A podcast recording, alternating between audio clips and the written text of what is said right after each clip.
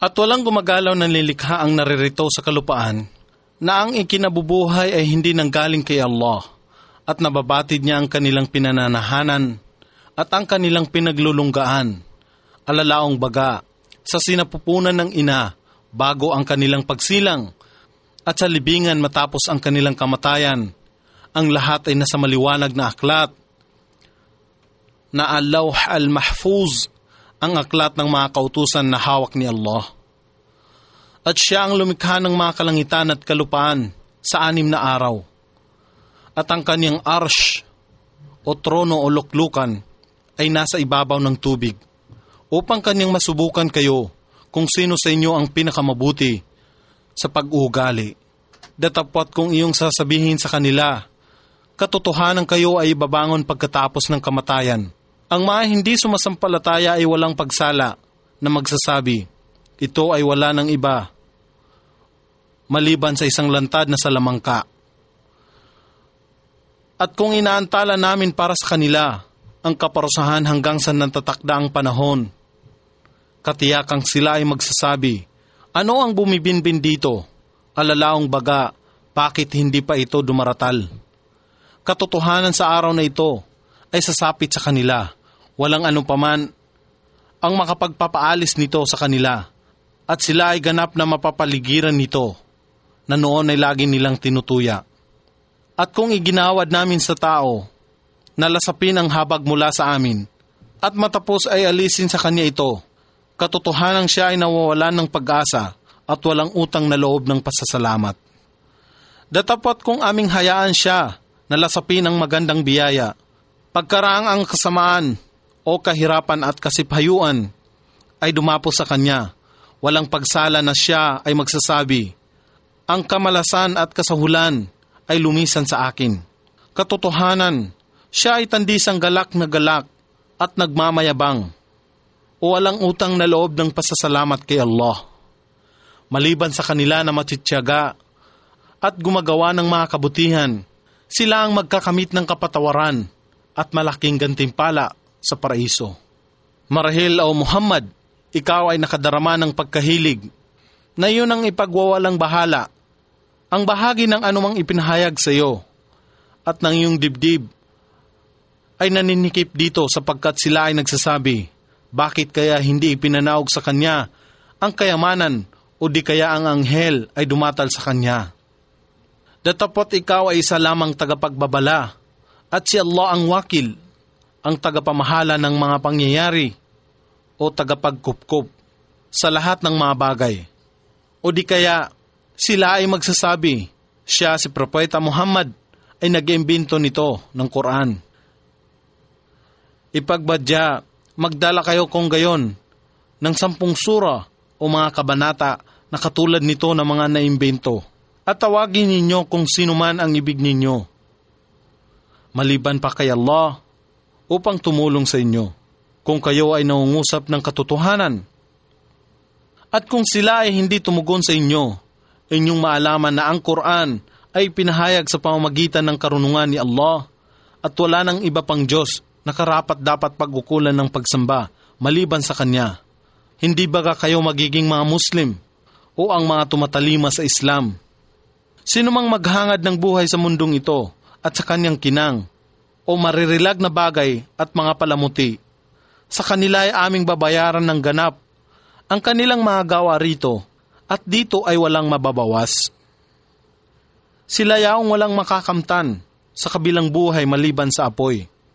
At dito ay walang kabuluhan ang kanilang mga gawa at walang halaga ang kanilang ginagawa noon. Sila ba na mga Muslim na tumatanggap ng maliliwanag na tanda ang Quran mula sa kanilang Panginoon ay katumbas ng mga hindi sumasampalataya at sinundan ng isang saksi na si Anghel Jibril o Gabriel mula sa kanya. At bago pa rito ay dumating ang aklat ni Moises, isang patnubay at habag. Sila ay nagsipaniwala rito. Datapot yung mga sekta ng mga Hudyo, Kristiyano at lahat ng mga di-Muslim na bansa o pamayanan na nagtatakwil dito sa Quran, ang apoy ang tagpuan na ipinangako sa kanila. Kaya't huwag kayong mag-aalinlangan tungkol dito, alalaong baga sa mga pahayag na dala ni Muhammad at nagmula kay Allah, katiyakang sila ay papasok sa impyerno. Walang pagsala, ito ang katotohanan mula sa inyong Panginoon. Datapwat ang karamihan sa sangkatauhan ay hindi nananampalataya. At sino pa kaya ang higit na gumagawa ng kamalian maliban sa Kanya? Na kumakata ng mga kasinungalingan laban kay Allah. Sila ang dadalhin sa harapan ng kanilang Panginoon. At ang mga saksi ay magsasabi, sila nga ang nagpasinungaling sa kanilang Panginoon.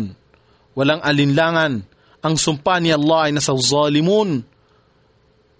Mga buhong, buktot, makasalanan, mapagsamba sa mga Diyos-Diyosan o mapang-api.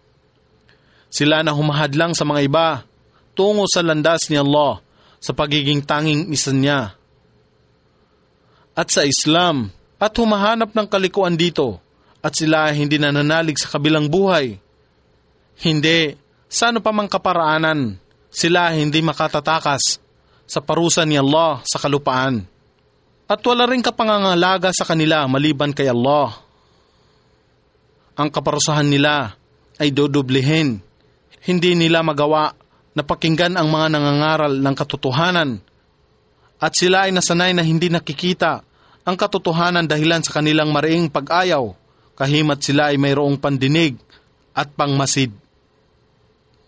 Sila nga ang nagpalungi sa kanilang sarili at ang kanilang mga huwad na Diyos-Diyosan ay maglalaho sa kanila. Walang pagsala, sila nga ang magiging lubos na talunan sa kabilang buhay. Katotohanan, sila na sumasampalataya sa kaisahan ni Allah at nagsisigawa ng mga kabutihan at nagpapakumbaba sa kanilang sarili sa pagsisisi at pagsunod sa harapan ng kanilang Panginoon. Sila ay magsisitahan sa paraiso at mananatili rito magpakailanman. Ang nakakahalin tulad ng dalawang pangkat, ang pangkat ng mga Muslim at pangkat ng mga kafir o mga hindi nananampalataya, ay tulad ng bulag at ng bingi at ng nakamamasid at ng nakakarinig. Sila ba ay magkatulad? Kung paghambingin, hindi ba kayo mapagsasabihan o mapapangaralan? Katotohanang isinugo namin si Noah sa kanyang pamayanan at siya ay nagsabi, Ako ay dumating sa inyo bilang isang lantad na tagapagbabala na huwag sumamba maliban kay Allah. Katotohanan, Pinangangambahan ko para sa inyo ang kasakit-sakit na kaparusahan sa araw ng paghuhukom. Ang mga pinuno ng mga hindi sumasampalataya sa kanyang pamayanan ay nagsabi, Ikaw ay namamasdan namin bilang isang tao na katulad namin at hindi rin namin nakikita ang sinuman na sumusunod sa iyo maliban sa pinakahamak sa amin at sila ay sumusunod sa iyo na hindi gumagamit ng kanilang pag-iisip at wala kaming nakikita sa inyo na mahalaga ng higit pa sa amin. Sa katotohanan, kayo ay aming itinuturing ng mga sinungaling.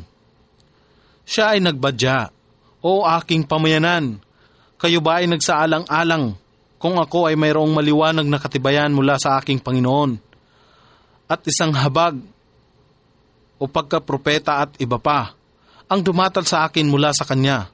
Datapot ang gayong habag ay nakukubli sa inyong paningin. Kayo ba ay pipilitin namin na tanggapin ito, ang pagsampalataya sa kaisahan ni Allah, habang kayo ay tutol dito? At o aking pamayanan, hindi ako naghihingi sa inyo ng gantimpala hinggil dito. Ang aking pabuya ay wala ng iba maliban lamang na mula kay Allah. Hindi ko itataboy ang mga sumasampalataya, katotohanang makakatipan nila ang kanilang Panginoon. Natapot aking napagmamalas na kayo ay mga hangal na tao. At o aking pamayanan, sino ang makakatulong sa akin laban kay Allah kung sila ay aking itaboy? Hindi ba kayo mapapangaralan? O hindi ba kayo nagsasaalang-alang? At ako ay hindi magsasabi sa inyo na nasa akin ang mga kayamanan ni Allah. At gayon din naman, hindi ko nababatid ang ghaib o mga bagay na nakalingid tulad ng mga anghel, ang impyerno o kaluluwa at iba pa. At hindi ko rin sinasabi na ako ay isang anghel. At hindi ko rin sasabihin sa inyo na mga minamaliit ang mga aba na nanampalataya na kayo ay hindi pagkakaluban ni Allah ng mabuting gantimpala. Lubos na nababatid ni Allah kung ano ang nasa loob ng kanilang kaluluwa o sarili. Kung magkakagayon, ako ay katiyakang mapapabilang sa zalimun o makasalanan at mapangapi. Sila ay nagsabi, O Noah, ikaw ay nakipagtalo sa amin at labis mong pinahaba ang pakikipagtalo mo sa amin. Ngayon na, dalhin mo sa amin ang iyong ipinananakot. Kung ikaw ay nagsasabi ng katotohanan, siya ay nagsabi, si Allah lamang ang makapagbibigay nito, ang kaparusahan sa inyo, kung ito ay kanyang naisin, at kayo ay hindi makatatalilis. At ang aking pagpapaalaala o pagpapayo ay hindi makapagbibigay ng kapakinabangan sa inyo, kahit na aking naisin na bigyan kayo ng mabuting payo kung loobin ni Allah na manatili kayong naliligaw. Siya ang inyong Panginoon at kayo sa Kanya ay magbabalik. O sila kaya na mga pagano ng Makkah ay nagsasabi, Siya si Muhammad ay kumathan nito ang Quran. Ipagbadya kung ako ang kumathan nito na sa akin ang mabigat kong kasalanan Datapat ako ay walang muwang sa mga pagkakasala na inyong ginagawa. At ang inspirasyon ay ibinigay kay Noah. Alalaong baga, ipinaalam sa kanya ni Allah, walang isa man sa iyong mga tao, maliban sa mga nagsipanalig na. Kaya't huwag kang malumbay. Kaya't huwag kang malumbay dahilan sa kanilang mga ginagawa na kamalian. At iyong itindig ang barko o arko sa ibabaw ng aming paningin at pangangalaga at ang aming inspirasyon at ako ay huwag mong pakiusapan hinggil sa kapakanan ng mga gumawa ng kasalanan o hindi sumasampalataya, walang pagsala na sila ay malulunod. At habang siya ay nagtatayo ng barko, kailanmat ang mga pinuno ng kanyang pamayanan ay nagdaraan sa harapan niya. Sila ang kumukutya sa kanya. Siya, si Noah, ay nagsabi, kung kayo ay tumutuya sa amin. Gayon din naman, kayo ay aming kukutyain na kagaya ng inyong pagkutya sa amin. At mapag-aalaman ninyo kung sino ang makakatanggap ng parusa na tatakip sa kanya sa kahihiyan at kung sino ang magkakamit ng walang hanggang sakit. Kaya't nagpatuloy ang gayong pangyayari hanggang sa sumapit ang aming pag-uutos at ang bangan ay umagos ang tubig na tila mga dalisdis sa kalupaan, aming ipinag-utos kay Noah. Isa ninyo dito, alalaong baga sa barko, ang bawat isa sa mga lalang na hayop na paris sa bawat uri ay dalawa, lalaki at babae. At ang iyong pamilya, maliban sa kanila na ang pag-uutos o kasasapitan ay naitalaga na nasilyuhan o natatakan na alalaong baga ang pamilya ni Noah na sumuway. At iyong isakay ang sinumang nananampalataya at walang naniwala sa kanya maliban sa iilan. At siya si Noah ay nagsabi, Magsisakay kayo sa barko sa ngalan ni Allah. Ito ay gagalaw o uusad sa ngalan ni Allah. Ito ay dadaong o aangkla katotohanan, ang aking Panginoon ay lagi nang nagpapatawad ang pinakamawain. Kaya't ang barko ay naglayag na kasama nila sa gitna ng gabundok na mga alon. At si Noah ay tumawag sa kanyang anak na lalaki na humiwalay sa kanila. O aking anak, sumakay ka sa amin at huwag kang mapabilang sa mga hindi sumasampalataya. Ang kanyang anak na lalaki ay tumugon, Aakyat ako sa bundok ito ang magliligtas sa akin sa tubig.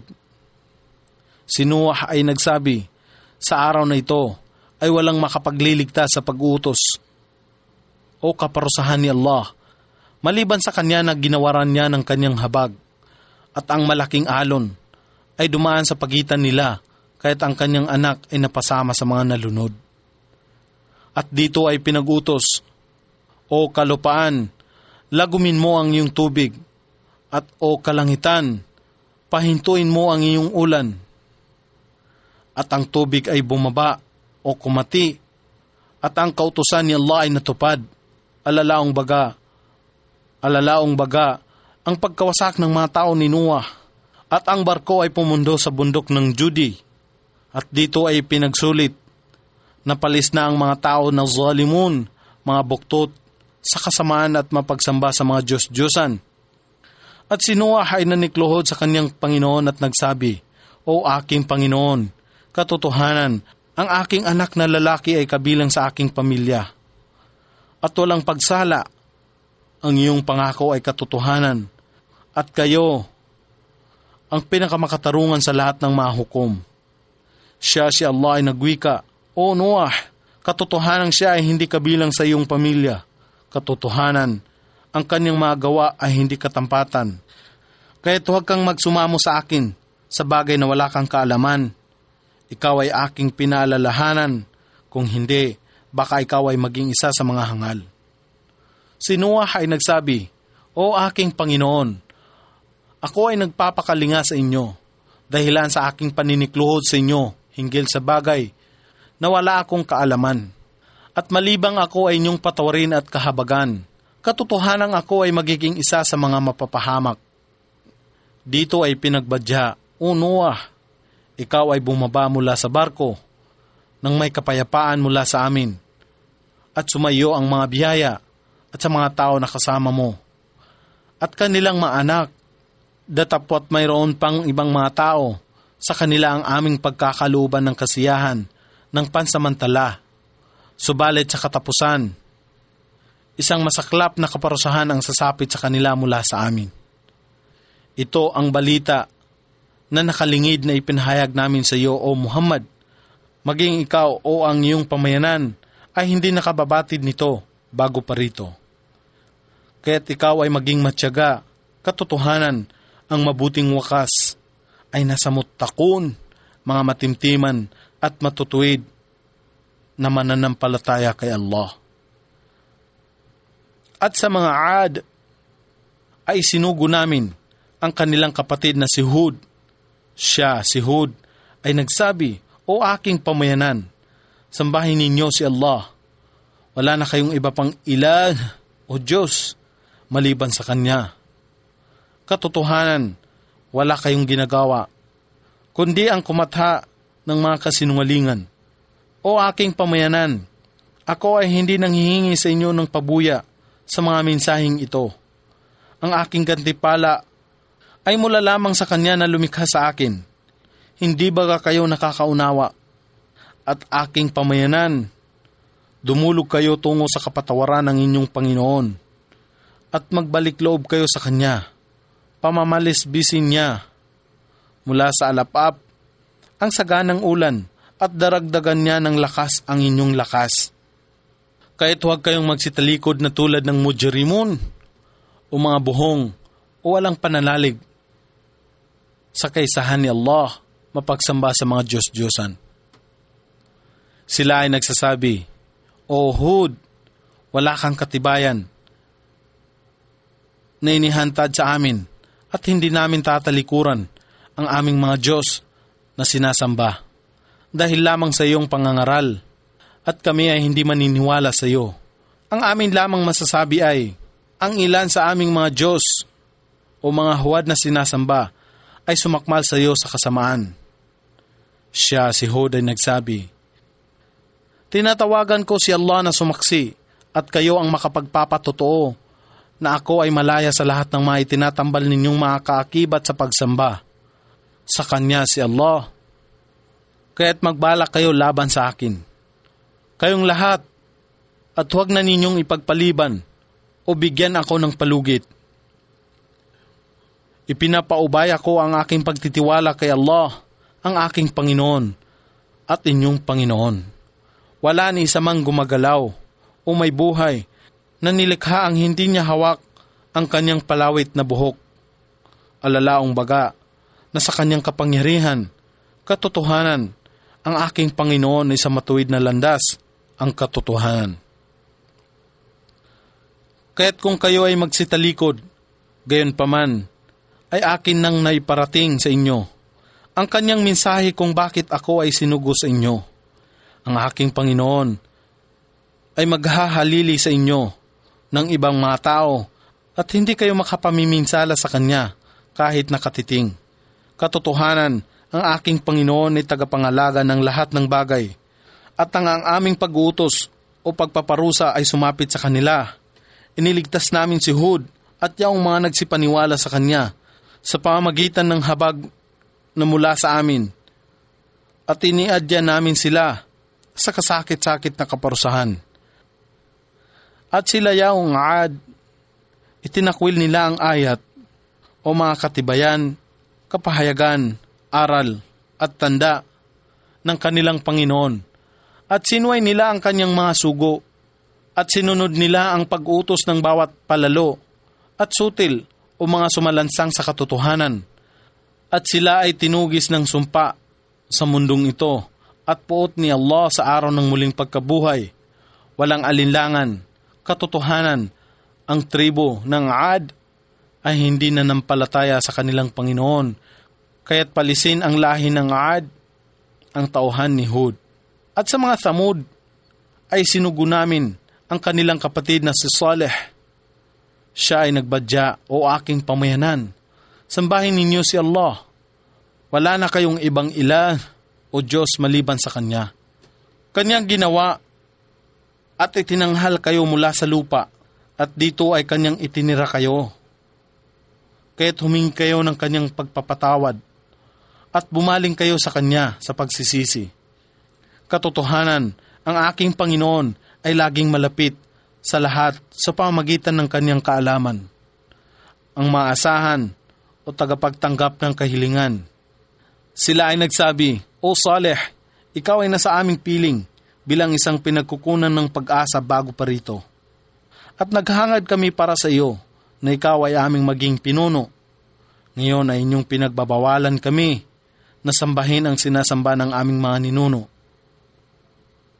At sambahin lamang ang iyong Diyos, si Allah, at katotohanan na kami tungkol sa bagay na kami ay iyong inanyayahan, ay lubhang nag-aalinlangan tungkol sa pagsampalataya sa kaisahan ni Allah.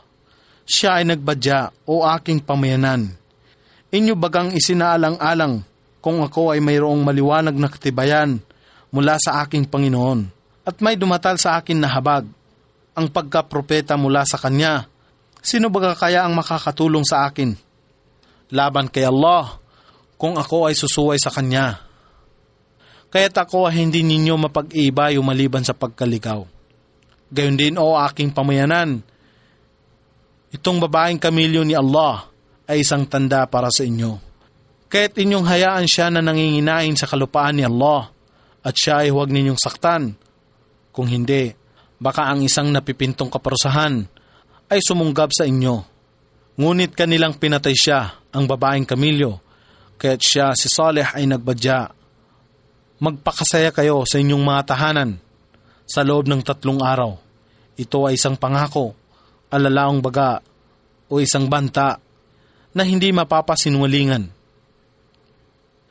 Kahit nang ang aming pag-utos o kaparusahan ay dumatal, iniligtas namin si Saleh at ang nagsipaniwala sa kanya sa pamagitan ng habag mula sa amin at tiniligtas namin sila sa kahihiyan sa araw na yaon.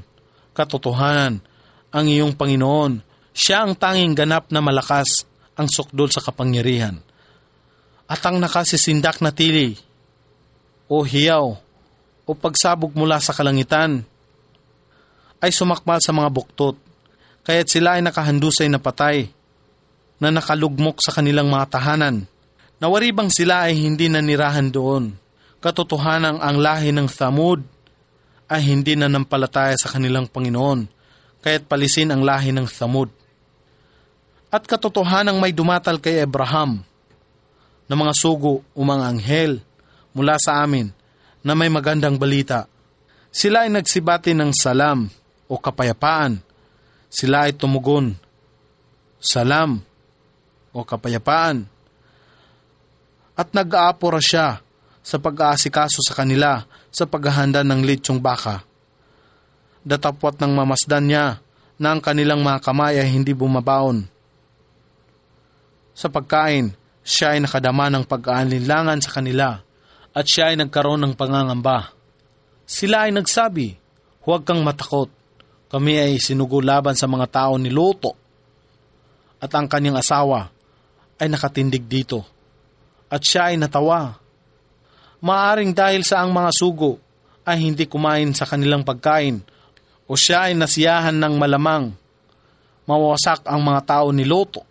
Datapwat inihatid namin sa kanya ang magagandang balita tungkol kay Isaac at ang magiging kasunod ni Isaac na si Jacob. Siya ang asawa ni Abraham ay nagsabi nang may pagkamangha, Sa aba ko, ako baga ay magdadalang tao, pagayong ako ay isa ng matandang babae. At narito ang aking asawa, isang matandang lalaki. Katotohanan, ito ay isang katakatakang bagay. Sila ay nagwika, Ikaw baga ay namamangha sa pagutos ni Allah. Ang habag ni Allah at kanyang mga biyaya ay sumainyo. O pamilya ni Abraham, katotohanan, siya si Allah ay puspos ng karangalan, ang tigib ng kaluwalhatian.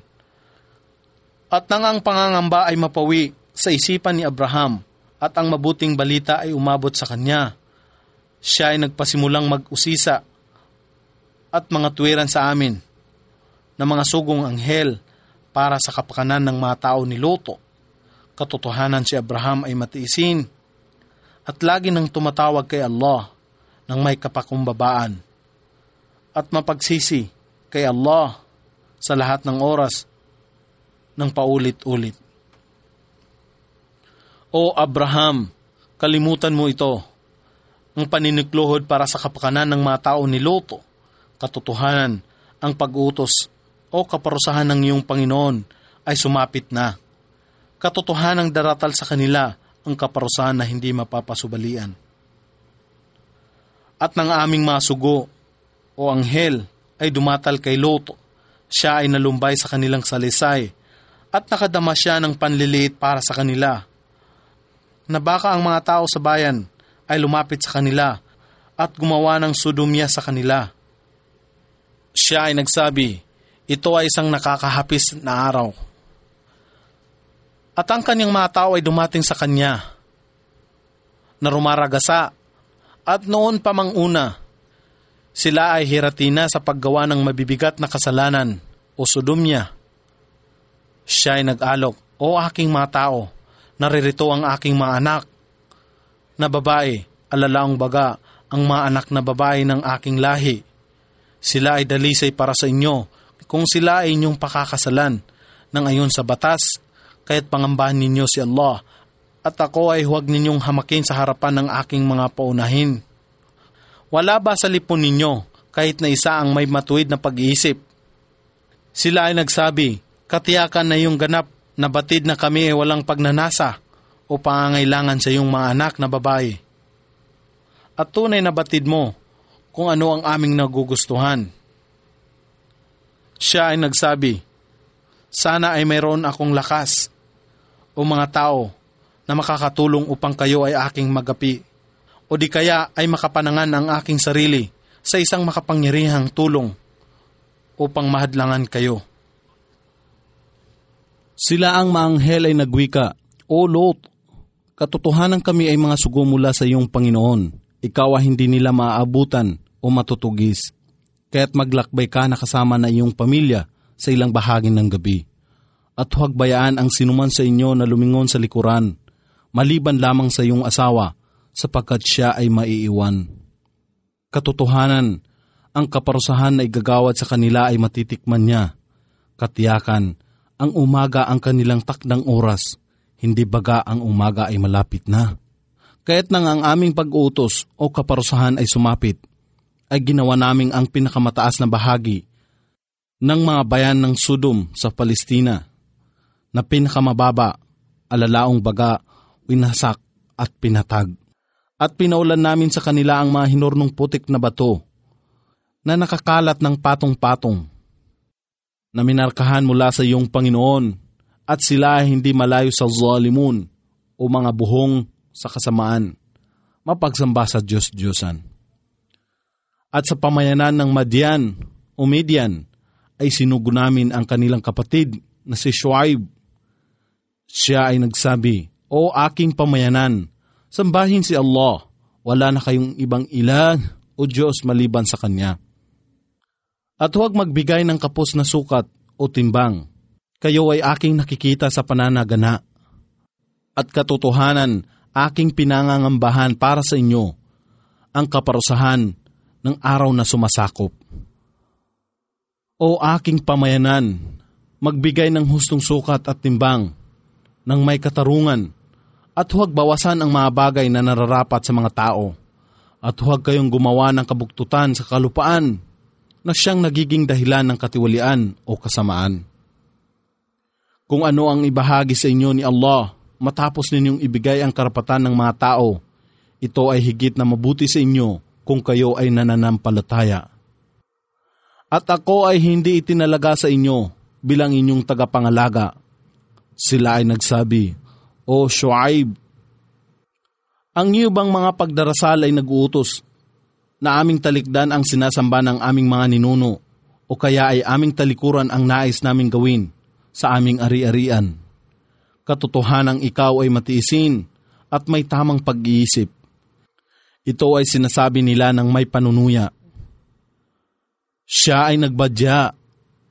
O aking pamayanan, inyo bagang isinaalang-alang kung ako ay mayroong maliwanag na katibayan mula sa aking Panginoon at binyayaan niya ako ng mabuting panustos mula sa kanyang sarili. Pasasamain ko ba ito? Sa pamamagitan ng paghalo rito ng hindi pinahihintulutang salapi o illegal na kita. Hindi ko nais bilang pagsalansang sa inyo na aking gawin ang mga bagay na ipinagbabawal ko sa inyo. Hinahangad ko lamang ang pagbabago o pagpapabuti para sa inyong kapakanan sa abot ng aking makakaya. At ang aking patnubay ay hindi nanggagaling sa iba pa maliban lamang kay Allah. Sa Kanya ako ay nananalig at sa Kanya ako ay bumabaling sa pagsisisi. O aking pamayanan, huwag hayaang ang aking pagsalungat o pagkapuot dahil sa inyong kawalan ng pananalig kay Allah at sa inyong pagsamba sa mga Diyos-Diyosan ang maging dahilan upang tamuhin ninyo ang kinahinatnan ng mga tao ni Noah o ni Hud o ni Saleh at ang mga tao ni Lot ay hindi malayo sa inyo. At humingi kayo ng pagpapatawad sa inyong Panginoon at bumaling kayo sa Kanya sa pagsisisi. Katotohanan, ang aking Panginoon ay pinakamawain, ang pinakamapagmahal. Sila ay nagsabi, O Shuaib, hindi namin nauunawaan ang karamihan ng inyong sinasabi. At nakikita namin na ikaw ay mahinang tao sa amin. Sinasabi rito na siya ay isang bulag. Kung hindi lamang sa iyong pamilya, katiyakang ikaw ay binato na namin. Sapagkat para sa amin, ikaw ay hindi kagalang-galang. Siya ay nagbadya, O aking pamayanan, ang aking pamilya baga ay higit na mahalaga sa inyo kaysa kay Allah. At siya ay lubusan ninyong ipinagwalang bahala sa pagkalimot at pagpapabaya. Katotohanan, ang aking Panginoon ay lubos na nakababatid sa lahat ng inyong ginagawa. O aking pamayanan, magsigawa kayo ng ayon sa inyong kakayahan at paraan at gagawin ko ang aking paraan. Hindi magtatagal ay inyong mapag-aalaman kung sino ang sasapitin. Nang kaparusahan na kadusta-dustang babalot sa kanya, at kung sino ang sinungaling. At magmanman kayo, katotohanan, ako rin ay nagmamasid o naghihintay na kasama ninyo.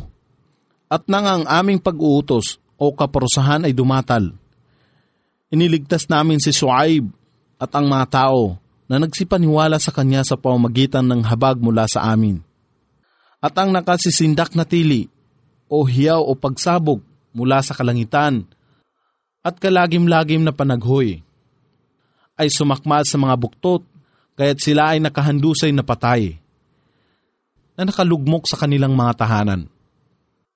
Nawari bang sila ay hindi nanirahan doon, kaya't palisin ang lahi ng Madian o Midian, kung paanong ang lahi ng Samud ay pinalis. Ang lahat ng mga bansa o pamayanang ito ay winasak.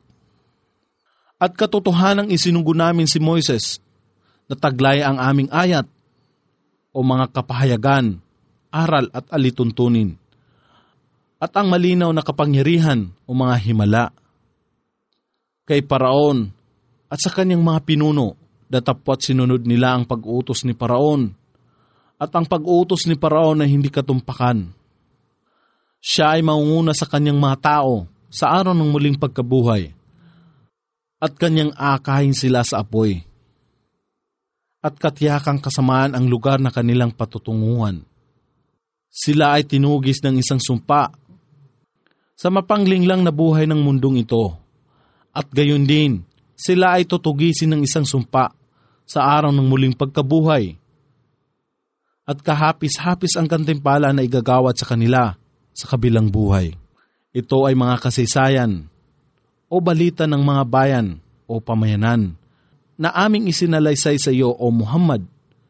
Ang iba ay nakatindig pa, ang kanilang bakas o guho ay namamasdan pa. At ang iba ay gapas na o putol na o inanina na ang palay. At iba pa, sa lilig ng panahon, alalaong baga, naglaho na ang kanilang guho. Hindi namin sila ipinalungi. Datapot ipinalungi nila ang kanilang sarili, kaya't ang kanilang mga Diyos maliban pa kay Allah, na sila nilang pinananalanginan, ay hindi nagbigay ng kapakinabangan sa kanila nang dumatal ang pag-utos o kaparusahan ng inyong Panginoon. At hindi rin ito nakapagdagdag ng anuman sa kanilang kinasadlakan, maliban sa pagkapariwara. Ganito ang pagdaklot o pagpaparusa ng inyong Panginoon, ng kanyang sakmalin ang pamayanan ng bayan habang sila ay gumagawa ng kamalian. Katotohanan ang kanyang pagdaklot ay masakit at masidhi. Katotohanan sa mga ito ay mayroong tiyak na aral sa mga may pagkatakot sa kaparusahan sa kabilang buhay. Ito ang araw na ang sangkatauhan ay titipunin ng sama-sama. At ito ang araw na mangyayaring masaksihan. Alalaong baga, ang lahat ng mga naninirahan sa kalangitan at kalupaan ay naroroon upang sumaksi. At inaantala lamang namin ito hanggang sa sandali na noon pa ay tinakda na. Sa pagsapit ng araw na ito, walang sinumang kaluluwa ang makapangungusap malibang sa pahintulutan ni Allah. Ang iba sa kanila ay mga sawing palad at ang iba ay mga pinagpala. Kaya't sila na natatakdang masawi sa kaparusahan, sila ay mapapasa apoy para sa kanila sila ay magdaranas ng maraming buntong hininga at pagtahoy o paghinga na palabas at paghinga na papasok. Ang kanilang buntong hininga at paghagulgul na waribang katulad ng pag-iingay ng asno. Sila ay mananahan dito sa buong panahon habang ang kalangitan at kalupaan ay nananatili. Malibang na isin ng inyong Panginoon katotohanan, ang inyong Panginoon ang tagagawa ng kanyang maibigan. At sa mga pinagpala, sila ay nasa loob ng paraiso at sila ay mananahan dito sa buong panahon habang ang kalangitan at kalupaan ay nananatili. Malibang na isin ng inyong Panginoon, isang kantimpala na walang hanggan, kaya't huwag kang mag-alinlangan o Muhammad. Sa mga bagay na sinasamba ng mga mapagsamba sa Diyos-Diyosan o mga pagano, wala silang sinasamba maliban sa mga sinasamba ng kanilang mga ninuno noon pang una. At katotohanan, ganap naming babayaran o gagantihan sa kanila ang kanilang bahagi ng walang bawas. Katotohanan ibinigay namin kay Moises ang aklat, datapot ang pagkakahidwa o mga pagtatalo-talo tungkol dito ay nangyari at kung hindi lamang sa salita na winika, tadhanang itinalaga noon pa mula sa iyong Panginoon, ang hatol sana ay napagpasyahan na sa pagitan nila. At katotohanan sila ay nag-aalinlangan tungkol dito sa Quran. At katotohanan, ang iyong Panginoon sa bawat isa sa kanila ay magbabayad ng ganap sa kanilang mga gawa. Katotohanan siya ang lubos na nakakaalam ng lahat nilang ginagawa. Kaya't manatili kang matimtiman, O Muhammad, sa tuwid na landas, kung paano ka pinag-utusan at ng iyong mga kasamahan na bumabaling kay Allah sa pagsisisi at huwag mong labagin ang mga pag-utos ni Allah, katotohanan siya ang ganap na nakamamasid ng lahat ninyong ginagawa. At huwag kayong kumiling tungo sa mga tao na gumagawa ng kamalian o mapang-api sapagkat baka ang apoy ay dumila sa inyo. At wala kayong magiging tagapangalaga maliban pa kay Allah at pagkatapos kayo ay hindi mabibigyan ng tulong. At ikaw ay mag-alay ng sola o takdang pagdarasal ng ganap sa dalawang dulo ng maghapon at sa ilang oras ng gabi, alalaong baga ang limang takdang pagdarasal sa maghapon. Katotohanan, ang mabubuting gawa ay nakapapalis ng masasamang gawa. Alalaong baga, ang mga maliliit na kasalanan ito ay paalaala o isang tagubilin sa mga may pagmumuni-muni na tumatanggap ng payo. At maging matyaga, katotohanan si Allah hindi nagpapawalang saysay sa gantimpala ng mga mapaggawa ng kabutihan. Kung mayroon lamang sa karamihan ng nakaraang salit-saling lahi na nauna sa inyo na matutuwid ng mga tao na nagbabawal sa kanila sa paggawa ng mga kabuktutan, alalaong baga, ang pagsamba sa mga Diyos-Diyosan, lahat ng uri ng krimen at kasalanan dito sa kalupaan. Ngunit wala, maliban lamang sa ilan sa kanila na iniligtas namin sa kapinsalaan. Sila na nagsigawa ng kamalian ay tumugis sa kasayahan ng mabubuting bagay sa makamundong buhay na ito at sila ay naging mujrimun o mga buhong tampalasan, walang pananalig kay Allah o mapagsamba sa mga Diyos-Diyosan. At ang iyong Panginoon ay hindi magwawasak sa mga bayan nang walang katarungan, habang ang mga taong naninirahan dito ay matutuwid. At kung ninais lamang ng inyong Panginoon, katotohanang magagawan niyang likhain ang sangkatauhan sa iisang umma o isang bansa o pamayanan na sumusunod lamang sa isang relihiyon, alalaong baga ang Islam. Datapot sila ay magpapatuloy sa kanilang di pagkakasunduan. Maliban sa kanya na ginawaran ng iyong Panginoon ng kanyang habag, ang tagasunod ng katotohanan at ang pagsampalataya sa kaisahan ni Allah. At sa dahilang ito ay kanyang nilikha sila at ang salita na itinakdang tadhana ng iyong Panginoon ay tapos na. Katotohanan, aking pupunuin ang impyerno ng mga jin at mga tao ng sama-sama. At ang lahat ng mga isinalaysay namin sa iyo, O Muhammad, na mga balita o kasaysayan ng mga sugo ay katumpakan upang magawa namin na maging malakas at matatag ang iyong puso at dito sa kabanata ng Quran ay dumatal sa iyo ang katotohanan. Gayon din ang isang pagpapayo at paalaala sa mga sumasampalataya. At ipagbadya sa mga hindi sumasampalataya, magsigawa kayo ng ayon sa inyong kakayahan at paraan. Kami rin ay gumagawa ng ayon sa aming paraan. At kayo ay maghintay, kami rin ay naghihintay.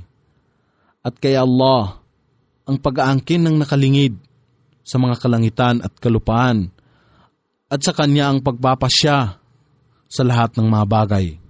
Kaya't o Muhammad, iyong sambahin siya at ibigay mo ang iyong pagtitiwala sa kanya At ang iyong Panginoon ang nakatatalos ng anumang iyong ginagawa. Surot Yusuf Sa ngalan ni Allah, ang pinakamahabagin, ang pinakamawain. Alif Lam Ra Ito ang mga talata ng maliwanag na aklat, ang Quran, na nagbibigay ng kaliwanagan sa mga legal at illegal na bagay, mga batas o isang patnubay at biyaya. Katotohanang ipinanaog namin ito sa wikang Arabic ng Quran. Alalaong baga, nababasa sa wikang Arabic upang ito ay inyong maunawaan. Isinalaysay namin sa iyo, O Muhammad, ang pinakamagagandang kasaysayan sa pamamagitan ng aming mga pahayag sa Quran. At bago pa ang pahayag na ito, ikaw ay kabilang sa kanila na walang kaalaman hinggil dito ang Quran.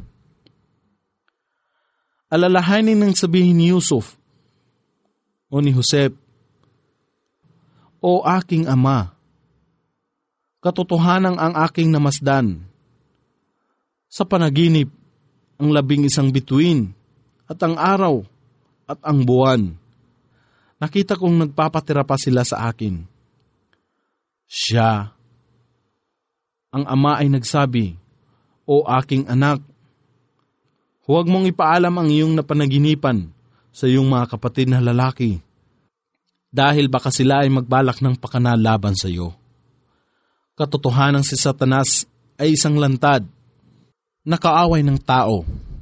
Kaya't ang iyong Panginoon ang hihirang sa iyo at magtuturo sa iyo ng kahulugan ng iyong mga panaginip at ang iba pang bagay at gaganapin niya ang kanyang paglingap sa iyo at mga angkan ni Jacob kung paano niya ginanap ito sa iyong mga ama o salitsaling lahi.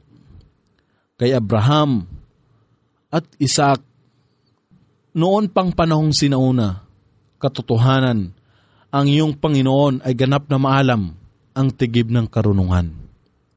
Katotohanan, kay Yusuf at sa kanyang mga kapatid ay may ayat o mga tanda, aral, katibayan at kapahayagan sa mga naghahanap ng katotohanan ng kanilang sabihin, katotohanan si Yusuf at ang kanyang kapatid si Benjamin ay higit na minamahal ng aming ama kaysa sa amin. Subalit kami ay malakas na pangkat, katotohanan ang aming ama ay nasa lantad ng kamalian. Iyong patayin si Yusuf o itapon siya sa ibang lupain upang ang pagtangkilit ng inyong ama ay kanyang ipagkaloob lamang sa inyo. At may sapat na panahon para sa inyo na maging matuwid pagkaraan nito. Ang isa sa kanila ay nagsabi, Huwag ninyong patayin si Yusuf, ngunit kung inyong gagawin, siya ay hagis ninyo sa ilalim ng balon upang siya ay madampot ng ilang nagdaraang karaban ng mga manlalakbay. Sila ay nagsabi, O aming ama, bakit hindi ninyo ipagkatiwala sa amin si Yusuf? Katiyakan kami sa kanya ay matapat na mga tagapayo. Siya ay pasamahin ninyo sa amin bukas upang masihan siya at maglaro. Katotohanan siya ay pangangalagaan naming mabuti. Siya, si Jacob ay nagsabi, katotohanan ako ay nalulungkot na siya ay inyong isasama. At nangangamba ako na baka siya ay silain ng asong ligaw. Habang kayo ay nagpapabaya sa kanya, sila ay sumagot, Kung ang asong ligaw ay sisila sa kanya, gayong kami ay malakas, nakaanak niya, kung gayon, katiyakan kami ay mga talunan.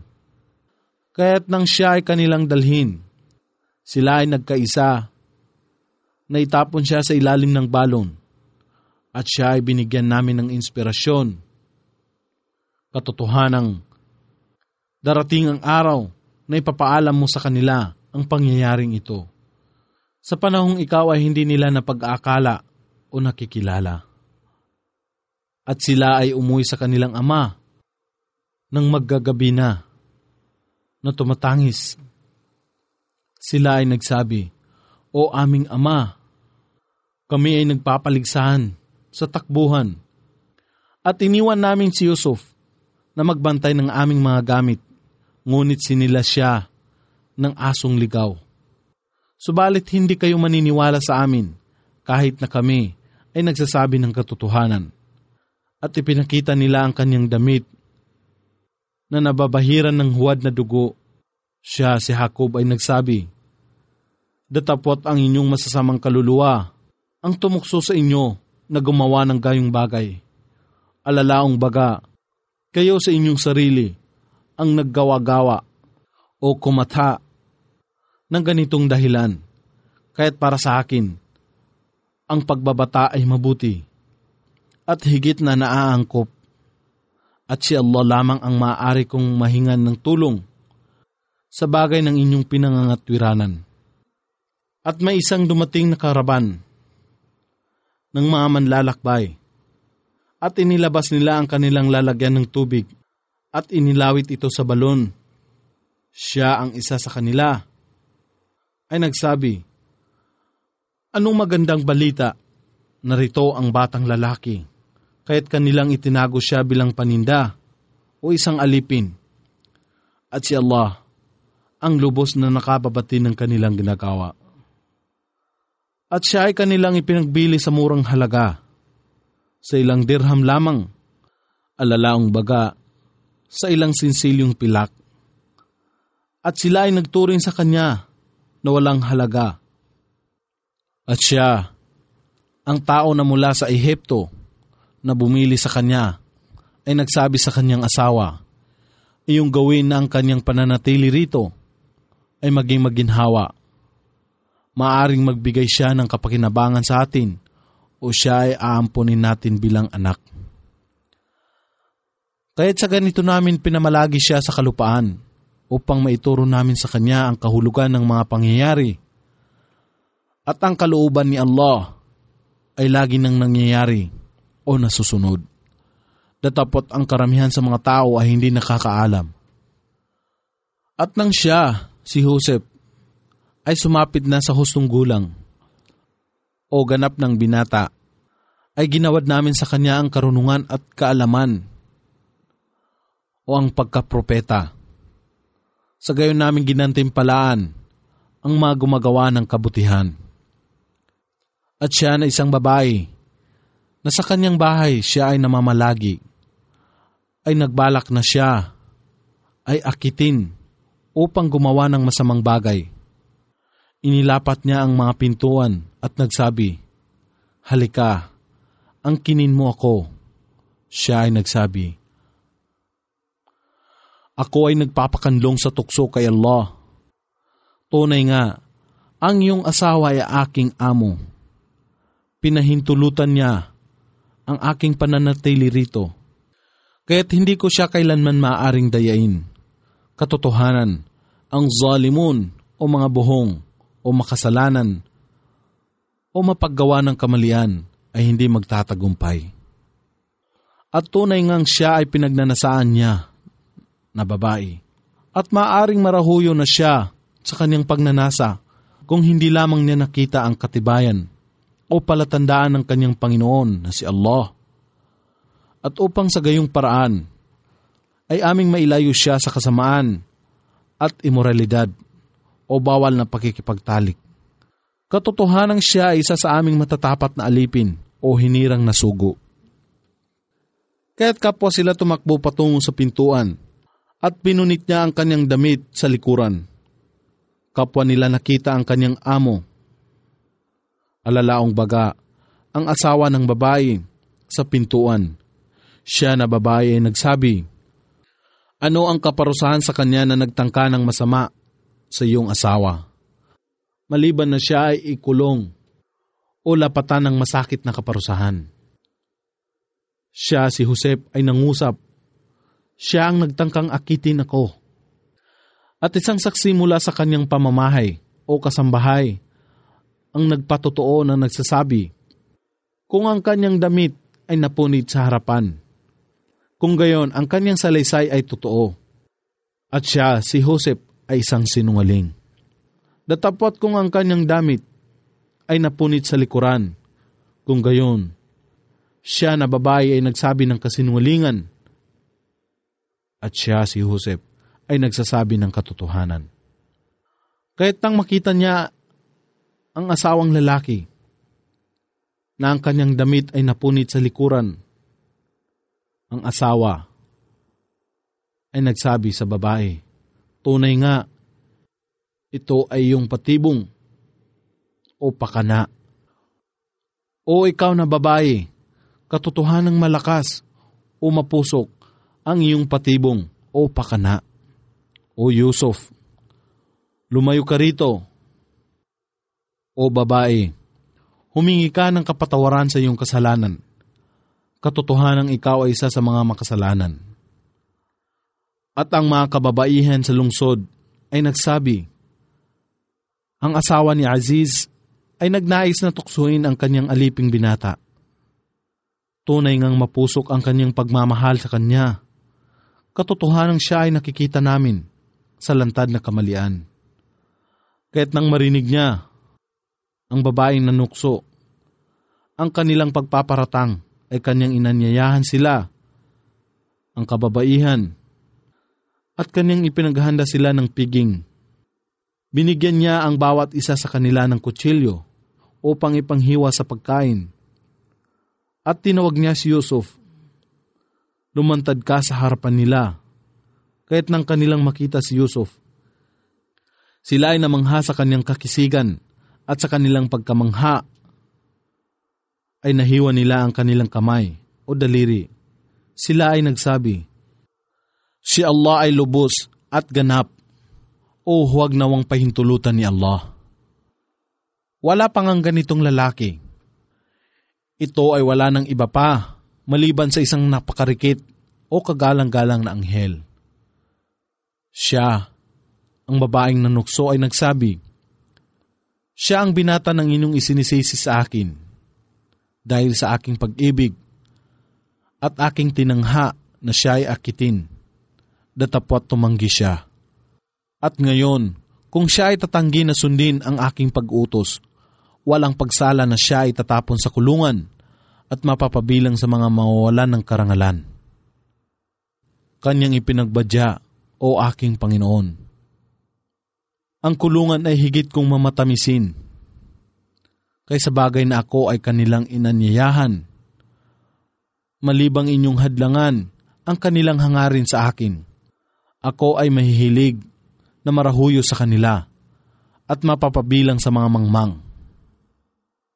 Kaya't ang kanyang Panginoon ay duminig sa kanyang panalangin at inilihis niya ang kanilang pakay sa kanya katotohanan siya ang lubos na nakakarinig ng lahat ng bagay, ang ganap na maalam. Kahit napagtanto nila, pagkaraang mamalas nila ang katibayan ng kanyang kawalan ng muwang sa gayong kasalanan, napansamantala siyang ibilanggo sa ngayon. At doon ay may dalawang bilanggong binata na nakasama niya sa loob ng kulungan. Ang isa sa kanila ay nagsabi, Tunay nga, namasdan ko ang aking sarili sa panaginip na nagpipiga ng alak.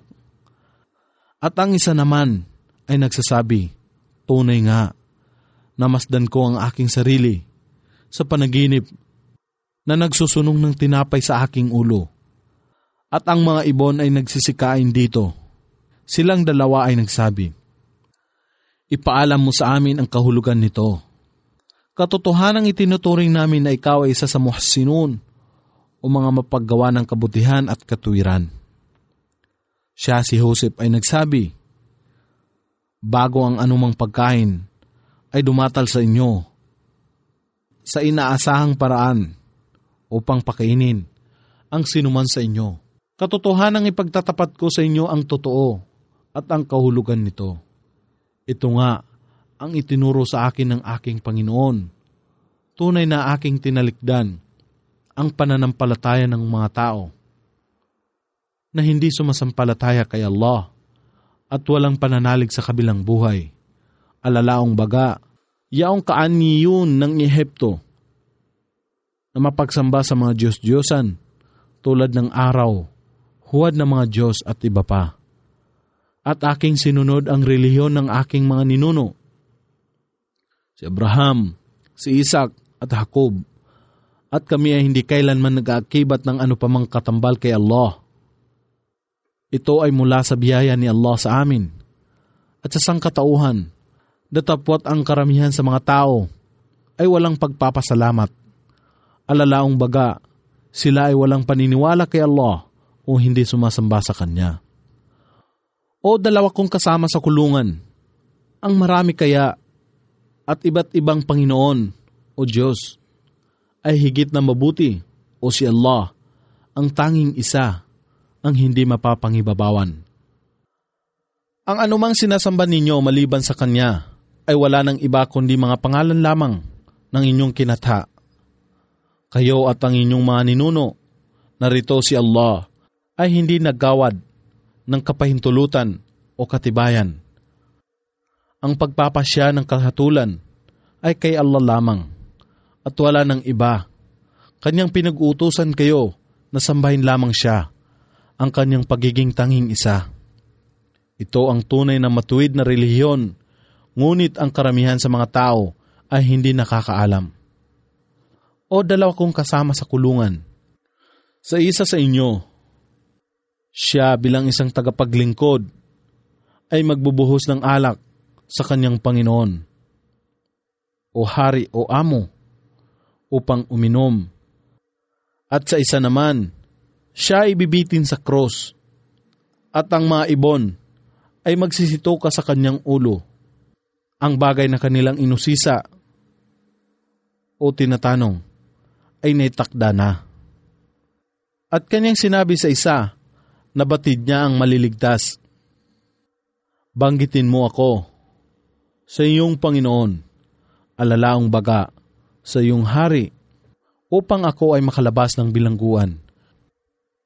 Datapot ginawa ni Satanas na kanyang malimutan na banggitin nito sa kanyang Panginoon o si Satanas ay nagbuyo kay Husep upang kalimutan ang pag-aalaala niya sa kanyang Panginoon.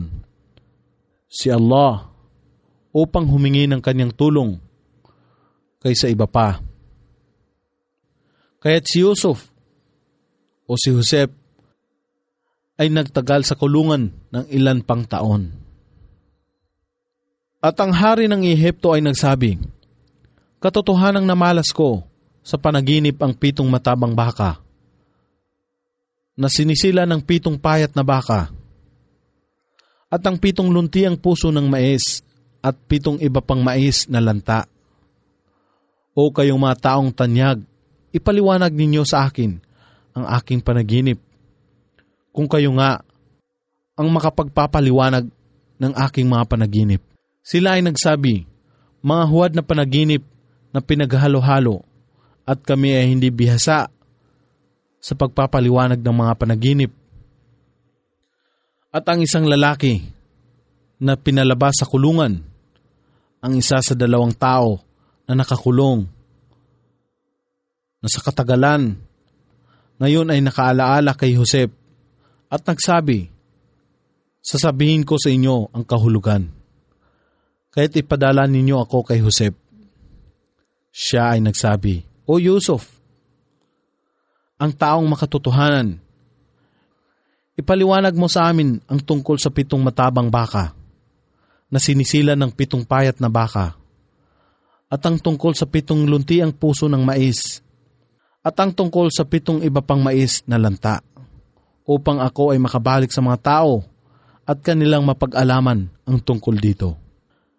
Si Josep ay nagsabi, Sa sunod-sunod na pitong taon, kayo ay magtatanim tulad din ng dati.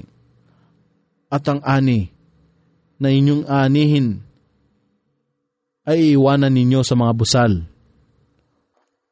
Maliban lamang sa kakaunting ilan na inyong kakainin. At pagkaraan nito ay darating sa inyo ang pitong may hirap na taon. Nalalamon sa anumang inyong inimbak o na nakalaan sa hinaharap para sa kanila, maliban sa kakaunti na tangi ninyong inimbak. At pagkaraan nito ay darating ang taon na ang mga tao ay magkakaroon ng saganang ulan. At dito sila ay magpipiga ng mga uliba at ubas. At ang hari ay nagsabi, Inyong dalhin siya sa akin. Subalit nang ang isinugo ay pumunta sa kanya kay Josep, siya ay nagsabi, Magbalik ka sa iyong Panginoon at iyong itanong, ano ang nangyari sa mga babae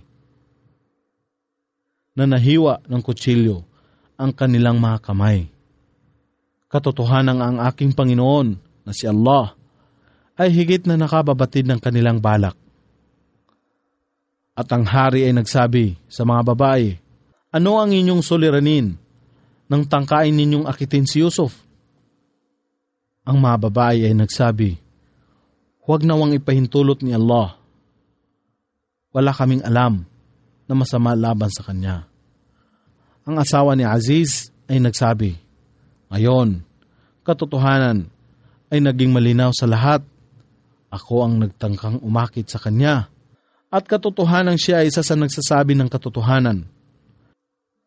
Kaya't si Yusuf ay nagsabi, Ako ay nagtanong sa ganitong pag-uusisa upang kanyang maalaman na siya ay hindi ko pinagtaksilan ng lihim at katotohanan si Allah ay hindi namamatnubay sa pakana o patibong ng mga manlilin lang umandaraya at taksil.